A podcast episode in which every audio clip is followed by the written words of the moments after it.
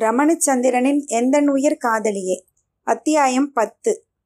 உள்ளூர இருந்த கவலையும் பயமும் வெகுவாக குறைந்து போயிருக்க தொழிற்சாலையில் இருந்து மிகவும் மகிழ்ச்சியோடு தான் நெத்திலன் பார்லரை நோக்கி காரை செலுத்தினான். இன்று கூட வேலையா? என்று தாயார் கேட்கத்தான் செய்தாள். ஆனால் சும்மா இருந்தால் ஏதேதோ கெட்ட கற்பனைகள் தோன்றி மனதில் இருந்த மகிழ்ச்சியை கெடுப்பது போல தோன்றவும் தான் அவனே வேலைக்கு கிளம்பியதே.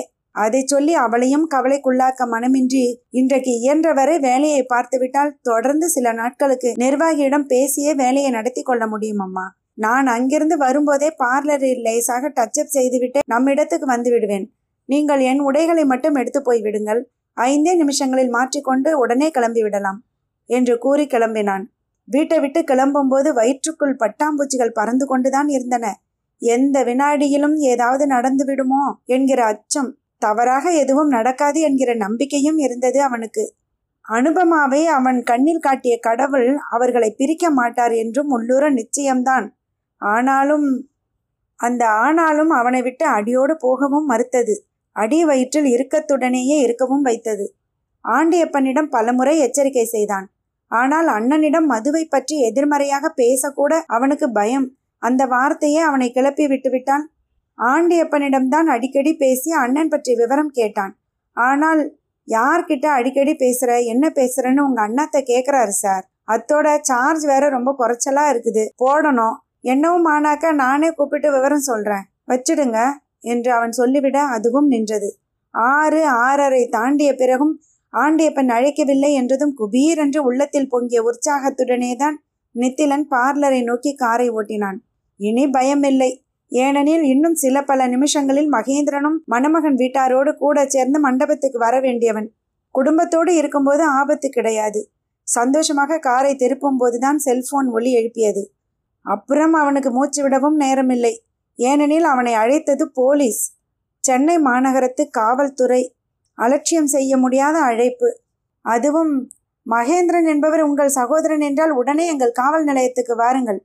அல்லது நாங்கள் எங்கள் முறைப்படி அவரை விசாரிக்க வேண்டியிருக்கும் என்று அதிகார குரலில் கூறவும் நித்திலன் மிகவும் கலங்கி போனான். அவர்கள் முறைப்படி விசாரிப்பது என்றால் அடித்தும் உதைத்துமா? இதோ வருகிறேன் என்று சொல்லிவிட்டு ஒரு கணம் யோசித்தான். குடியாகத்தான் இருக்கும் என்பது அவன் மிகுந்த சலிப்புடன் உணர்ந்த விஷயம். மது தொடர்பான வார்த்தைகளையே கூறாமல் எத்தனை முறை தன் திருமணம் பற்றியும் அன்றைய விழா பற்றியும் நன்றாக உடுத்தி கொண்டு அண்ணனும் தம்பியுமாக இருவரும் அருகருகே நிற்பது பற்றியும் மகேந்திரனிடம் சொல்லியிருப்பான். காது தாண்டி ஒன்றுமே அவன் மனதில் ஏறவில்லை. இல்லை என்றுதானே இப்போது தெரிகிறது. முன்பெல்லாம் முட்டை குடித்துவிட்டு சுற்றுச்சூழல் தெரியாமல் விழுந்து கிடப்பான். கொஞ்ச காலமாக அக்கம் பக்கம் யாரிடமாவது வம்பு இழுத்துவிட்டு மயங்கி விழுந்து விடுவது வழக்கமாகி இருக்கிறது இப்போது காவல்துறையினரிடமே தகராறு செய்திருப்பான் போலும் என்ன விஷயம் என்று கேட்கலாம் என்று பார்த்தால் ஆண்டியப்பனின் செல்போன் சுத்தமாக ஒன்றுமில்லாமல் போயிருந்தது. எப்போதும் போலவே ஊரை கூட்ட மனமின்றி அவன் தனியாகவே காவல் நிலையத்துக்கு சென்றான். அப்புறம்தான் தெரிந்தது அண்ணன் மேல் விழுந்திருப்பது கொலை குற்றம் என்று. முட்டை குடித்துவிட்டு காரை ஓட்டி தெருவில் ஓரமாக நடந்து சென்று கொண்டிருந்த ஆள் மேல் காரை ஏற்றிவிட்டான். ஆளுக்கு பலத்த காயங்கள். அடிப்பட்டவனது சாவு செய்திக்காக காத்திருக்கிறார்கள். ஏனெனில் அவன் பிழைக்க மாட்டான் என்பது மருத்துவர்களின் அபிப்பிராயம். செய்தி வந்ததும் கொலை குற்றத்துக்காக எஃப்ஐஆர் போடுவார்கள். காவல் அதிகாரி சொன்னது ஒரு பக்கம் கதியை கலக்கியது என்றால் ஒன்றும் அறியாத பள்ளி சிறுவன் போல மகேந்திரன் பயந்து நடுங்குவதை அவனால் கண்டு சகிக்கவும் முடியவில்லை. மோதி அதிர்ச்சியில் போதை தெளிந்து விட்டதோ என்னவோ? ஐயோ கொன்றே விட்டேனா? கொன்று விட்டேனா? ஒரு உயிரை அழித்து விட்டேனா? ஐயோ தம்பி என்னை தூக்கில் போடுவார்களா? என்று அவன் கதறி அழ நித்திலனுக்கு இதை கேட்டு தாங்க முடியவில்லை. அண்ணா அந்த ஆள் இன்னும் இறக்கவில்லை. நீ கொலை செய்யவில்லை. இப்படி பயப்பட வேண்டாம் அண்ணா. என்று தமையனை தேற்ற முயன்றான். ஆனால் செத்து போனால் நான் கொலைகாரன் தானே? அந்த நினைப்பையே என்னால் தாங்க முடியவில்லையே. நான் ஒரு உயிரை எடுத்தேனா? காரை ஓட்டின நினைவே இல்லாமல் இடித்ததே தெரியாமல் இப்படி புத்தி அறியாத அளவுக்கா குடித்திருந்தேன் ஐயோ இப்படி ஆகும் என்று தெரியாதே. தெரிந்திருந்தால் மதுவை தொட்டிருக்கவே மாட்டேனே. ஐயோ நித்திலா அந்த ஆளை எப்படியாவது பிழைக்க வைடா. அவர் செத்தால் என்னை தூக்கிலே போடும் வரையும் கூட என்னால் உண்ண உறங்க சரியாக மூச்சு கூட விட முடியாதுடா என்று மீண்டும் மீண்டும் கதறி அழுதான் அவன். நித்திலன் காவல் அதிகாரியை பார்த்தான். அண்ணன் ரொம்ப பயப்படுகிறார் சார். குடி தவிர அவர் மிகவும் நல்லவரும் கூட ஏதாவது செய்ய முடியுமானால் மறுப்பாக தலையசைத்தார் அதிகாரி. நீங்கள் இன்னும் இங்கேயே இருந்து ஒரு பயனும் இல்லை மிஸ்டர் நித்திலன்.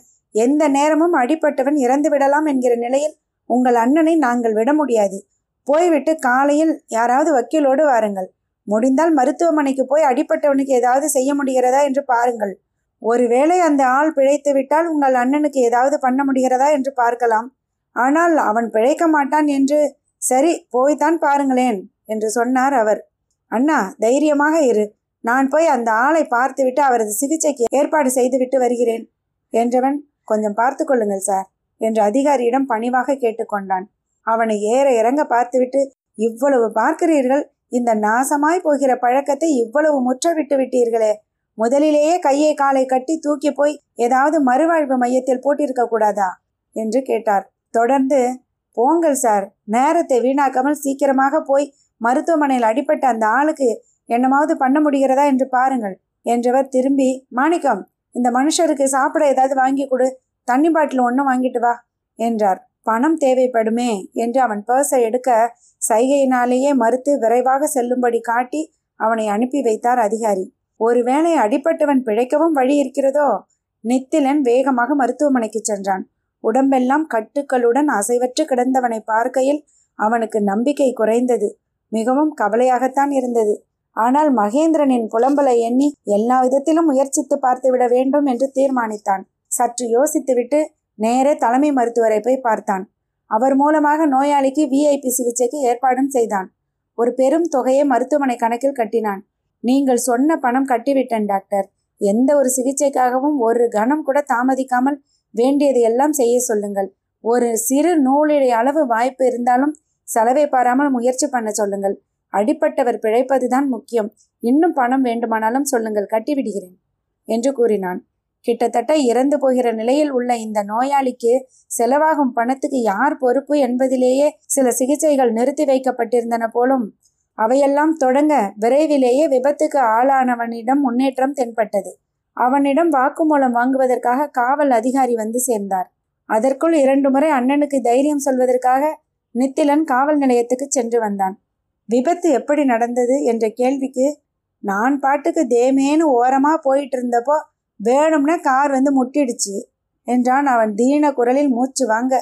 ஐயோ இப்படி சொல்கிறானே என்று நித்திலன் தவிக்கும் போதே காரிலே வந்த ரெண்டு பேரிலே என்று தொடங்கியவன் மேலே ஏதோ சொல்லுமன் மயக்கம் வந்துவிட மருத்துவரின் சைகையில் காவல் அதிகாரி வெளியே சென்றார். காரிலே வந்த இரண்டு பேரில் அதிகாரியின் பின்னோடு மெல்ல வெளியேறிய நித்திலனின் மனதில் இந்த வார்த்தைகளே மீண்டும் மீண்டும் ஒலித்து கொண்டிருந்தன. கூட இருந்தவன் ஆண்டியப்பன். காரை அண்ணன் ஓட்டும்படி விட்டதும் அல்லாமல் விபத்தும் நேர்ந்திருக்கிறது. இந்த நேரத்தில் முதலாளி கூட இராமல் அவன் எங்கே போனான்? செல்போனையும் எடுப்பதற்கில்லை. ஆள் செத்து விடுவானோ என்று தோன்றியதும் தன் மீதும் பழி வந்து விடுமோ என்று பயந்து ஓடினானோ என்று எண்ணும் போதே மனதில் வேறு தோன்றியது. ஆள் அப்படியே மறைந்து போனதற்கு அச்சம் காரணமா? அல்லது வேறு நோக்கம் எதுவும் இருக்கிறதா? அவனே வேண்டுமென்று அண்ணனை கிளப்பிவிட்டு குடிக்க வைத்து பிரச்சனைக்கு வழிவகுத்திருப்பானா? தன் வாழ்வின் முக்கியமான நாட்கள் எல்லாம் தொடர்ந்து அண்ணனால் தகராறு நேர்ந்திருக்கிறதே. இரண்டாம் திருமண உறுதி நாளன்று கூட மாலையில் பிரச்சனை தானே இது தானாக நடப்பது எப்படி சாத்தியம்? சரியாக சொல்வதானால் அன்றைக்கு நித்திலன் முந்தி கொண்டதால் தான் தப்பித்தானோ? ஆனால் என்னத்தை தப்பித்தான்? இன்றுதான் ஒரேடியாக முடிந்து போயிற்றே. இல்லை அணு விஷயம் பற்றி யோசிக்க இப்போது அவனுக்கு நேரம் இல்லை. அதை பிறகுதான் பார்க்க வேண்டும் என்று அந்த நினைவை ஒதுக்கி வைக்க முயன்றான். ஆனால் பிறகு பார்ப்பதற்கு என்ன மிச்சம் இருக்கிறது? என்று நிராசை நெஞ்சை இறுக்கி பிடித்தது. மிகுந்த பிரயாசைப்பட்டு முயன்று அதை ஒதுக்கி கண்முன்னே நின்று மிரட்டும் பிரச்சனை பற்றி யோசித்தான். இப்போது ஆண்டியப்பன் பற்றி காவல் அதிகாரியிடம் சொல்லலாமா கூடாதா? ஒருவேளை அவன் பிடிப்பட்டு அவனும் சேர்ந்து மகேந்திரன் மீது பழி சுமத்தினால் இன்னமும் அதிக ஆபத்தாகி போய்விடாதா? வழக்கம் போல ஆண்டியப்பனே ஓட்டியிருந்தான். நிச்சயமாக அப்படித்தான் செய்வான். அதிலும் தொடர்ந்து திட்டமிட்டு வேலை செய்திருந்தான் என்றால் இன்னமும் மோசமாக கூட ஜோடனை செய்தே சொல்லக்கூடும். ஆனால் அவன் எதற்காக தன் வாழ்வில் பிரச்சனை உண்டு பண்ண முயற்சிக்க வேண்டும் என்று அந்த பிரச்சனைக்கே திரும்ப முயன்ற மனதை கட்டுப்படுத்தி மகேந்திரனிடம் திரும்பினான். அங்கே போனால் காவல் அதிகாரியும் அடிப்பட்டவன் சொன்ன அந்த இரண்டாவது ஆளை பற்றித்தான் விசாரித்தார். ஒவ்வொரு சிறு இணுக்கையும் விடாமல் ஆராய்ந்து உண்மையை கண்டுபிடிக்கிற வேலையில் இருப்பவராயிற்றே. மறைப்பதும் தவறு என்று தோன்ற ஆண்டியப்பனாக இருக்கும் சார் பொதுவாக அண்ணனோடு கூட இருப்பவன். இன்றைக்கு இருந்தானா இல்லையா என்று தெரியாது என்றான் நித்திலன். உங்கள் அண்ணனிடம் கேட்டால் யார் இன்னொருவன் என்று என்னையே கேட்கிறார்.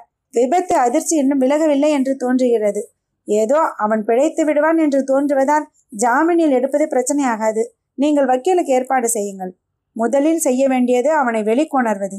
அதற்கான முதல் வேலையாக காவல் அதிகாரி சொன்னது போல வக்கீலுக்கு ஏற்பாடு செய்தான். தொழில் விஷயங்களை கவனிக்கும் சட்ட ஆலோசகர் மூலமாகத்தான். எப்படியும் இனி மகேந்திரன் குடிப்பழக்கத்தை மறைப்பது இயலாது. அவனை வெளிக்கொணர ஒரு திறமையான வக்கீல் தேவை. மற்ற யாரையும் விட அதே தொழிலின் ஒரு பிரிவில் திறமை வாய்ந்த பெரியவருக்கு மற்ற முக்கியமானவர்கள் பற்றி தெரிந்திருக்கும் என்று நித்திலன் கருதினான். எனவே நள்ளிரவில் எழுப்பி அவரது தூக்கத்தை கெடுத்ததற்கு மன்னிப்பு கேட்டுக்கொண்டு நிலைமையை சுருக்கமாக தெரிவித்து உதவி கேட்டான். ஆனால் அவனே ஆச்சரியப்படும் விதமாக விஷயத்தை எளிதாக புரிந்து கொண்டு மூத்தவன் கொஞ்சம் இலகு வழி போகிறவன் இப்படி உயில் எழுத வேண்டாம் என்று பெரியவரிடம் எவ்வளவோ சொல்லி பார்த்தேன். போகட்டும் இந்த அதிர்ச்சியிலாவது அவன் திருந்தட்டும் என்றார் அவர். எல்லாம் தெரிந்தும் தெரிந்ததாக இந்த மனிதர் காட்டிக்கொண்டதே இல்லையே என்று நித்திலனுக்கு ஆச்சரியமாக இருந்தது. ஆனால் அண்ணனின் குறைபாடு பற்றி எடுத்து பேச விரும்பாமல் அவன் மௌனமாக இருக்க அவரே தொடர்ந்தார். இந்த மாதிரி விஷயங்களில் சாய்கிரன் கெட்டிக்காரர்ப்பா நீ சொல்ற காவல் நிலையத்துக்கு அதிகாலையிலே போய் பார்த்து வேண்டியதை செய்யும்படி அவர்கிட்ட நான் ஏற்பாடு செய்யறேன் நீ முதல்ல வீட்டுக்கு போ. உன்னை காணாம குடும்பமே தவிச்சுக்கிட்டு இருக்கிறதா மனைவி சொன்னா. உன் அம்மாவை பார்த்தா பாவமா இருந்ததுன்னு சொன்னான் கல்யாண மண்டபத்தில் ஏகப்பட்ட ரகலன்னு கேள்வி. உடனே போய் பார்த்து ஏதாவது செய் என்றார் சட்ட ஆலோசகர். உடனேயா? தன்னை எறியாமல் கை கடிகாரத்தை பார்த்தான் நித்திலன். இந்த வினாடியே என்றாலும் ஐந்து மணி நேரம் அதிக தாமதம். இனி போய் பார்த்து என்ன செய்வது?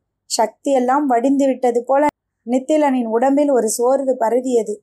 அவனுடைய மகா சக்தி அவனை விட்டு பிரிந்துவிடப் போகிறாள். அவளை இழந்த பிறகு வெற்ற உடம்புக்கு சக்தி எங்கிருந்து வரும்? தொடர்ச்சியை அடுத்த அத்தியாயத்தில் கேட்போம்.